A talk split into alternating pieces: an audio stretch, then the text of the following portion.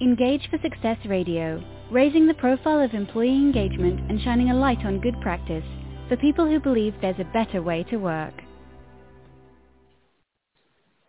Well, hello and welcome to Engage for Success Radio. Engage for Success is a not-for-profit movement and the UK's leading voice on the topic of employee engagement.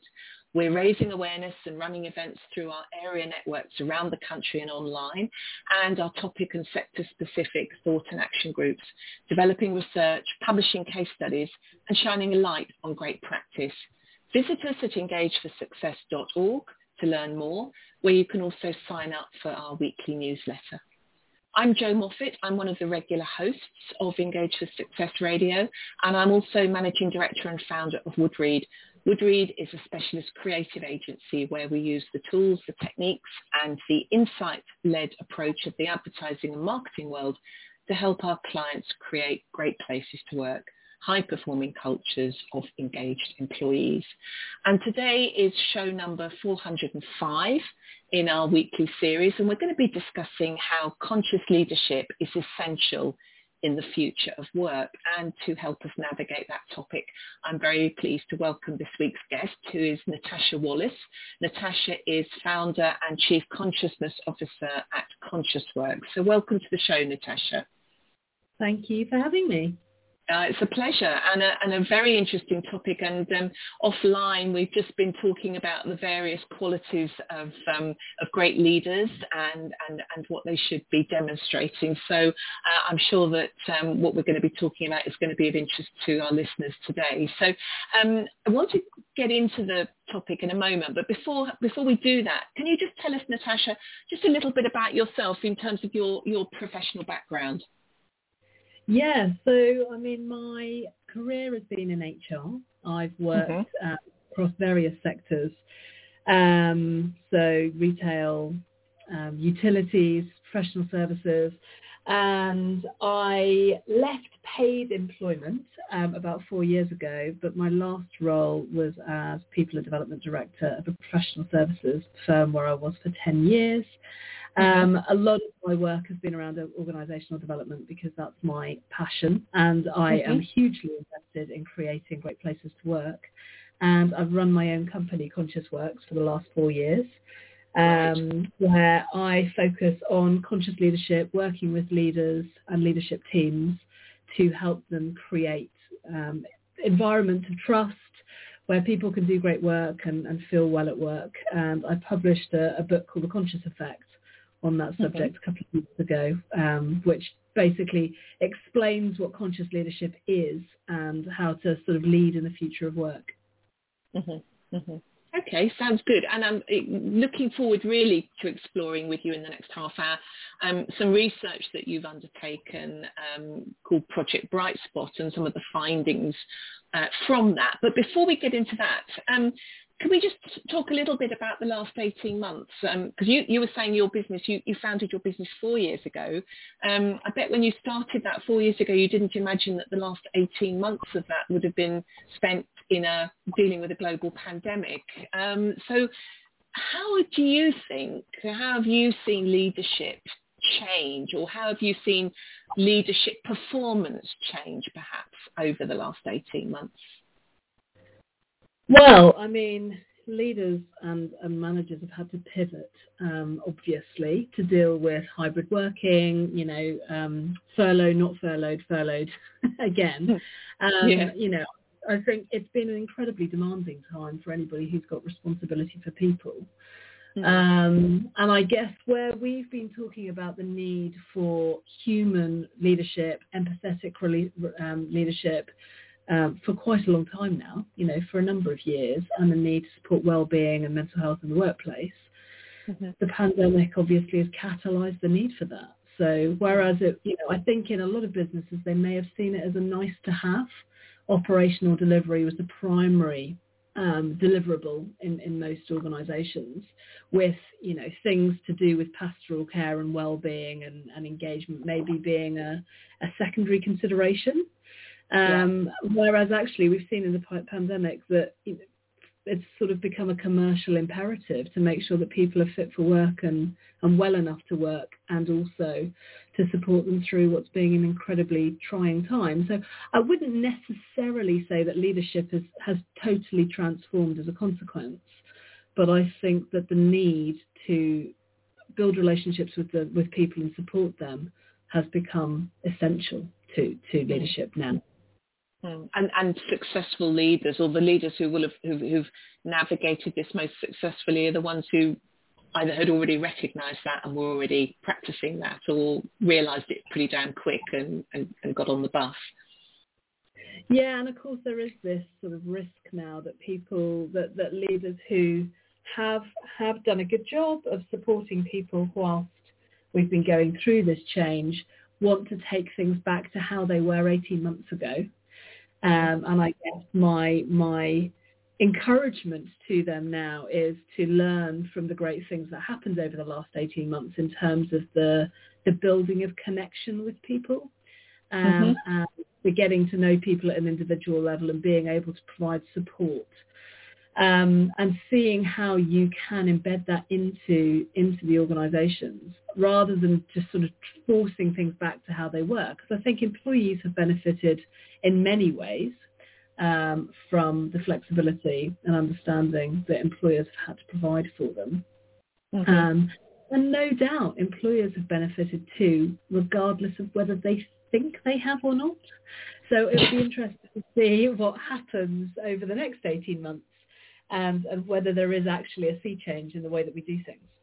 Yes, it will. It will be very interesting to come. Maybe we should book you in for a show in eighteen months' time, and we can we could review that and see see how things have developed. So, so, so let, let's move on and talk about Project Bright Spot, which is the, uh, as I understand it, the re, the research that that you've undertaken, um, and we're going to sort of um, explore with that with you some of the findings from that, and and uh, but let's begin. Where, how did this come about? What what was the sort of trigger to do the, the research project? Well, I was a couple of years ago. I was at the Mad World Wellbeing Conference. Um, oh yes. They were mm-hmm.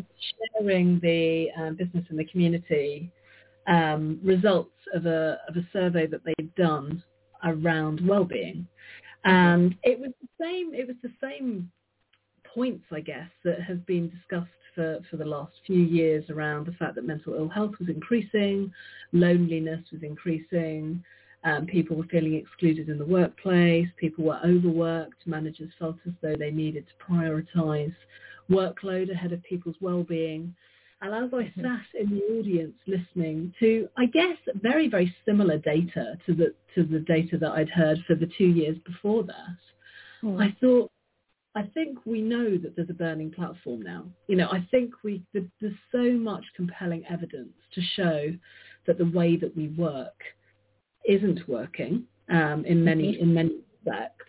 And I just thought actually, you know, we we need to keep up this narrative around how things aren't working and the impact it's having on people's mental health and well-being. But actually, we need to help leaders understand what they need to do instead. So that was what became very apparent to me in that moment is I'd listened at that conference to many, many people talking about what wasn't working with a few great case studies of organisations that have done things differently. But I thought, what's the playbook for leaders? You know, if a leader had turned up to this conference today, would they now be equipped with what they needed to go and lead differently and to get it right? Mm-hmm. And I just didn't feel as though that was that was that information was out there. So right. myself and a group of us got together um, to try and sort of fix that. And I guess my my hypothesis was that there were many leaders and managers out there doing amazing things, but we needed to know who they were and what they were doing in order to replicate that. And there's mm-hmm. a book called um, Switch uh, by Dan and Chip Heath, which talks about bright spots. It talks about right. organisationally, we often concentrate on what's not working and try and gap fill or improve weaknesses. But actually mm-hmm. where you get transformational change and where you get sustained energy and motivation for things is where you focus on what is working and build on that. Right. Right. Yeah. Now I was going to ask you where the name came from. So that that's where that's how it was how it kind of came to be called Project Bright Spot. It's a bit like appreciative inquiry in that sense, then, isn't it? Focusing on the good stuff and amplifying it. Yeah, totally. But you know, I get if we'd called it Project Appreciative Inquiry, it has the same ring to it. it, doesn't have the same ring to it. No, no, no indeed it doesn't. no, it's a bit. It's a very. I don't think it's particularly exciting. Appreciative inquiry sounds. I've never thought it sounds particularly motivating. But so Project Bright Spot. That's yeah. So, and what what was your methodology? How did you go about this then, Natasha? Well, so there were a group of us from different organisations, so BT, Oracle, St John Ambulance. Um, so, so, so leaders that worked in business who were uh-huh. passionate uh-huh. about understanding what conscious leadership was all about. So we said, you know, there must be leaders out there who are connected to their people or who are doing great things with their people. Mm-hmm. Um. So let's go out and speak to them and, and, and try and figure out what's going on. And they were all, you know, hugely enthusiastic about doing that. So we interviewed about 40 people. And mm-hmm. basically used our networks and went out and said, look, if you've had an amazing experience of leadership where somebody has really enabled your performance and where you felt well at work, can you speak to us? And so we sat down and interviewed um, these 40 plus people, um, asking them what their experience was. So, you know, what happened mm-hmm. on a day-to-day basis? What, what did they do for you? How did they enable you? How did they behave? You know, what were their characteristics? Um, and I've got to admit, it was such a rewarding project because just listening to those stories was so energizing because actually when people told the stories, they yeah. were happy, as you can imagine, recounting yes. tales. Um, and many of and it was quite infectious. It was kind of infectious for you. It made you feel good and empowered and, and excited and energized, I suspect. It really did, and actually, some of them said actually recounting the story, which they which they'd never told most of them because most of them hadn't been asked that question about who was your best leader and what did they do on a day-to-day basis. But you know, yeah. some of them said, you know, this is really energizing. It's made, it's gotten me back to feeling the way I felt when I used to be led by them. Um, and a few other people said, you know, I just feel really proud to be able to talk about them and to recognize these, these leaders publicly for the, the difference they've made in my life. Oh, gosh. So it was quite staggering. Yeah. And, and did, was it always about did you always link the two in terms of performance and well-being? I mean, was it always about the, the leader or manager who had got the best out of you or optimized your performance and at the same time made you, you know, supported your well-being? Were they, were they, were they kind of totally connected? Uh, we, we didn't want to um, overtly connect them. Mm-hmm in the interviews, we really we tried not to to ask too many leading questions, right. but actually when we analysed the outputs of the interviews, they were always connected, but not necessarily how you'd think. So uh-huh. I, I think one of the biggest surprises from me from the research was that even when leaders were having tough conversations with people and pushing mm-hmm. them beyond where they thought they they could physically or mentally go, mm, um, yeah. setting challenges they didn't think they were capable of. Um, those things actually led them to feel better in the end, even if it didn't feel good at the time. So that was probably a big a big revelation for me was that mm. well-being isn't always about feeling brilliant all the time. Mm-hmm. It's about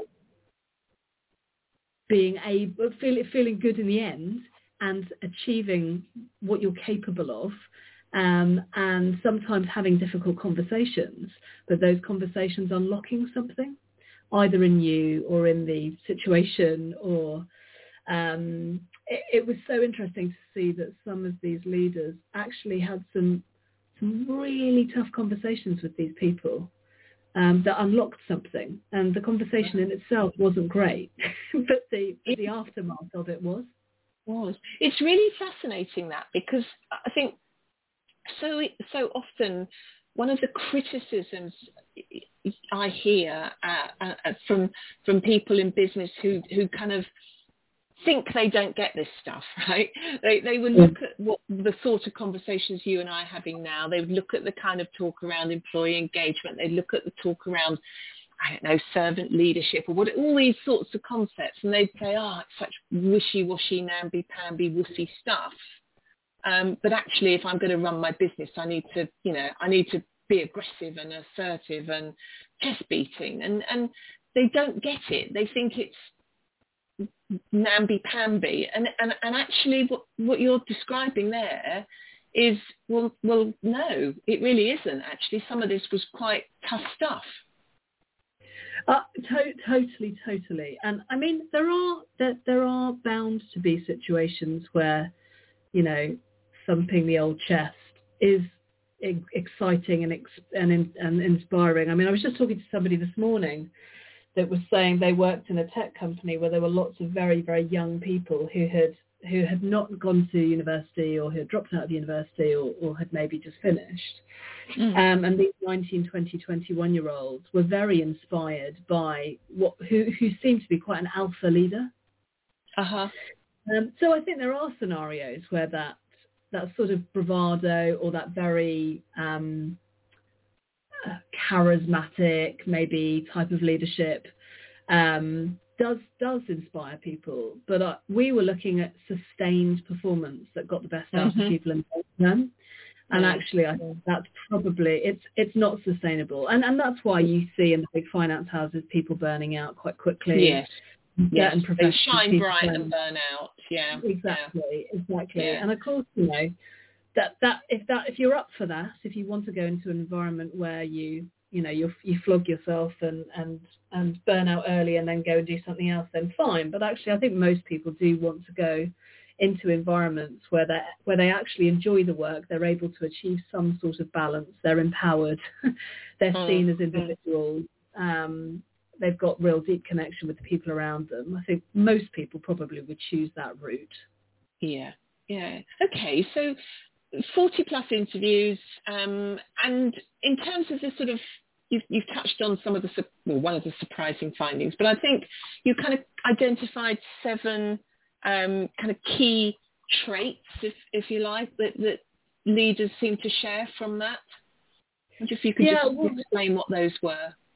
Sure. So, um, I mean, the first one was they see you. So mm-hmm. there were many, many stories about um, these leaders sort of really understanding the individual, you know, comments like they remembered what motivated me, they wanted to hear what I had to say, they saw us as equals, they were conscious of what I wanted to learn. So these leaders sort of really, really understood these these people on a very mm-hmm. human level. A human um, level, yeah. Yeah, yeah. Um, but to do that, they, they seem to need to be present. So they were available when they needed to be available, but but it didn't mean that they were around these people all of the time. It just meant when they were needed, they were there. Right. So yes. One one person told us about a story where they were having a really tough day. Um, this this was a leader that we interviewed, and um, they'd they'd phoned their leader to ask for some advice. Anyway, I think things have calmed down. They they they left it, that they didn't get a chance to speak to the leader. And then that evening, the leader phoned them and said, oh, you left a, a voice note for me, you know, are you okay? And the person said, oh, no, it's fine, it's fine. You know, it's your evening, don't worry, I've, I've got it sorted now. And they said, no, you, you needed me. Tell, tell, tell me about it. You know, talk to me about it. Um, and I just thought that that was quite powerful, that although the yes. leader wasn't available during the day because they were busy, they made the time to make sure that they checked in with that person because they knew they did need them. Yes. So I thought, yes. you know, there were many, many examples like that. Mm-hmm. Um, mm-hmm. And they also they also trusted them. So they trusted that people would do what what they said they were going to do. Um, yes. They trusted that they would be able to um, do more often than they thought that they were able to. So I mean, a lot of people talked about these leaders really stretching them into uncomfortable places um, that they, you know, they didn't realize they could go to or they didn't think that they would survive it. But actually, yes. the, these leaders never seemed to let them fall. They were always there for them, but they, they believed in them. And the yes. energy that that seemed to create amongst these people where where the individuals felt that because their leader actually trusted and believed in them, it just seemed to create this endless amount of energy and commitment and enthusiasm to, to the work. Yeah. Um, yeah.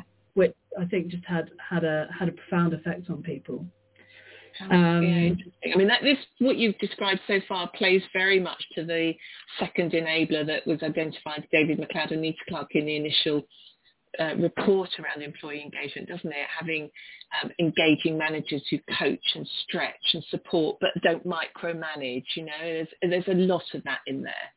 Um, so yeah, this is yeah. really, really interesting. Really good. Yeah. yeah. Trust, of course. I mean, goodness, trust has been massive in the last 18 months, hasn't it? You know, suddenly you're managing people that perhaps you no longer see on a, you know, so you, you, you've got to learn to trust people in a way that perhaps you didn't before and that's got to be good. Yeah. And also I guess people, leaders have to take more risks than they, than they might normally take. I mean, one of the mm. comments that somebody said was, you know, they allowed me to learn learn myself to be curious and to take risks. But of course, you uh-huh. really, as a leader, need to trust people to do yes. that.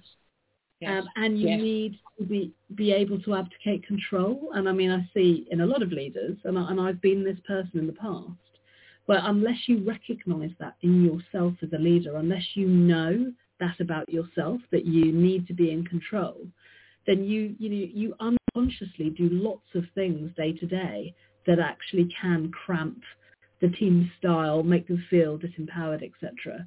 So you have mm-hmm. to get to know yourself as a leader to sort of recognize those things in yourself. So there's a self-awareness required as well as just modelling some of these things that you've begun to describe for us. There's some actual stuff that applies to you in, in, in and of yourself. Uh, you need to be pretty pretty self-aware. Yeah, I mean, I would, you know, I would say that if you are a, a, somebody who doesn't need to be in control, then you know you're lucky that that that's not going to be a problem for, for the team. Um, mm. But I think that you know there's many things, there's many limiting behaviours in in leadership that we would all demonstrate. You know, dif- different aspects of leadership that unless we recognise it in ourselves, it can be very very difficult to get the best out of your team. Um, so, I mean, some of the other things that came up were about um, leaders having their people's back, so mm-hmm. advocating for them. So when they had an idea, um, they would stand up in front of other people and, and sort of fight for it. Now, yeah. what was interesting is that went with not being afraid to challenge. So if the challenge is happening behind closed doors, so if, if an individual in a team brings an idea to a leader, and the leader mm-hmm. is able to have an open and honest conversation with them because they trust them, because they've empowered them, because they will, you know, they will have their back as long as they sort of can, then they mm-hmm. can have an honest conversation with them to say, look, have you thought about this? Have you thought about that? What about that? I don't think that's quite fully thought out yet. Go away and have a look at it and bring it back. Then by the time that sort of idea is ready for public consumption, they absolutely can advocate for them. Whereas, you know, we've seen many examples of, of leaders who don't do that, who aren't willing to stand up for their team, who, you know, who won't bring their ideas um, to board for approval, those sorts of things. But if you're, mm-hmm. if you have a robust relationship at a sort of operational level where you can work things out together, then by the time the idea is sort of ready, then you know the leader can advocate, and and that seems to do huge amounts for the energy in these individuals. Because they yeah. believed and because they knew they had the support of their leader when they did raise ideas then you know it just it made them more likely to to bring more. Okay that's interesting. I, yeah very interesting uh, to understand that. Yeah okay. Um is that number four do you think we i don't know where we are now but um were, were there any I've pastiched about six together there, so we've only got one left. um, you know, maybe you can do a quiz at the end for people to try and figure out what what those six which ones they were, but no, they're all good. I think that's that's very interesting. I mean, that sort of advocate for the advocate for them, advocate for their ideas, but actually together in a in a re- robust way, challenge those ideas, but to do it in a respectful way to actually make that idea better um, exactly. is very is very empowering. I would have thought. Uh, well, I can understand that it would be. So yeah, yeah, yeah, exactly. And I mean the other, the, the, the final. I mean these these are all in the report, which we can, you know, I'm sure. Yes, yeah. I'll ask you. I'll ask you to share that the, the where people can get hold of it because I think that'll be really interesting for them. We'll do that yeah. at the end. So. Okay. But the the final thing was about setting clear direction. So it, you know, uh-huh. having leaders who can, you know, create a clear vision and a clear sense of direction and help the team mm-hmm. stay focused on what matters most that mm-hmm. also was important. And actually, interestingly, that did surprise me slightly too, because I think that, that it's sort of a paradox, isn't it? If you're trying to create empowered teams that are, you know, self-managed or where the team takes responsibility for organizing their own time, organizing their own work, then there is a there is a an argument to say, well, why does there need to be a leader who's setting clear direction? But this sort of comes back to the energy and purpose piece, which mm-hmm. is if you have a leader who really cares about the work that the team are doing and are able to articulate its importance and why it matters and have those conversations at a team level about why that work matters. And mm. then be the sort of canary who's saying, we've got too much on here, we've got to pivot, or um, you know, are we really focused on the work that matters most to try and take some of the noise and the overwhelm away from a team? Yes. Then that obviously plays into well-being, and it yeah, also absolutely. plays into performance because a team, you know, a team that is absolutely focused on on the work that matters the most and why yeah. it matters are going to perform better. They're going to feel better. Mm. Interesting. I must I must um, just do a quick plug for our next Engage for Success event actually, which has just just gone out on Eventbrite and in the news in the weekly newsletter because it is all it is all about that. It's entitled Why the Why Matters, and we're going to be talking about the first enabler of engagement, which is the whole point about having a, a clear strategic narrative which leadership can articulate. You know where the organisation has come from, where it's going, and, it, and this whole thing about the importance of purpose. Um, so on um, Friday the 17th of September, um, from 10 till 11.30 a.m. we have an online event uh, free to uh, access, uh, which is currently available to book places on. So um, I couldn't resist that plug because it clearly ties in very much with what you're talking about, Natasha. Yeah, absolutely, absolutely. No, I'm sure it'll be a, a brilliant event to sort of bring it to life. Yeah, yeah. So if there were, um, we've, we've just got a couple of minutes left. Um, these things always fly by, but um, if our listeners are, are, sort of listening to what you're saying, I suppose there's two things um, that I'd like to sort of direct them to. The first one, most obviously, is um, you've only been able to just skim the surface in, in this show today on this. So if people want to get hold of the actual research and uh, learn more about it themselves, how can they go about that? Well, so the report on um, my website. So that's www.conscious-works.com. Um, if you just mm-hmm. go to the resources section and you can just download that uh, without entering your details or anything, so you just get access oh, straight to it. Um, there's, lots in, there's lots of practical tips in that report about what you can do to be a conscious leader. So mm-hmm. we, we've tried to make it as practical as possible so that people can actually apply the, the outcomes of the research. Um, but obviously, you know, if anybody wants to have a conversation about it um, and find out a little bit more, obviously they can contact me at um, natasha at conscious-works.com. Yeah. So if we great, so so if we're talking just closing, we've got just over a minute left. Practical ways people who are struck by what you've been saying going to get the research, the, the research and see. But if it, just in the minute we've got left, if there was one thing that I could take away from what you've been saying um, and start practicing conscious leadership tomorrow, what's it going to be? Get get to know your team on a on a very very sort of human level. Understand what motivates them understand their values understand what's important to them understand the type of work that excites them when they're having a great day at work what's happening. Um, mm-hmm. because only through that level of understanding of each individual team member can you build a relationship of trust. And then i guess the flip side of that is to give some of you too you know, we talk about leaders being vulnerable and it doesn't mean going into the office, you know, crying.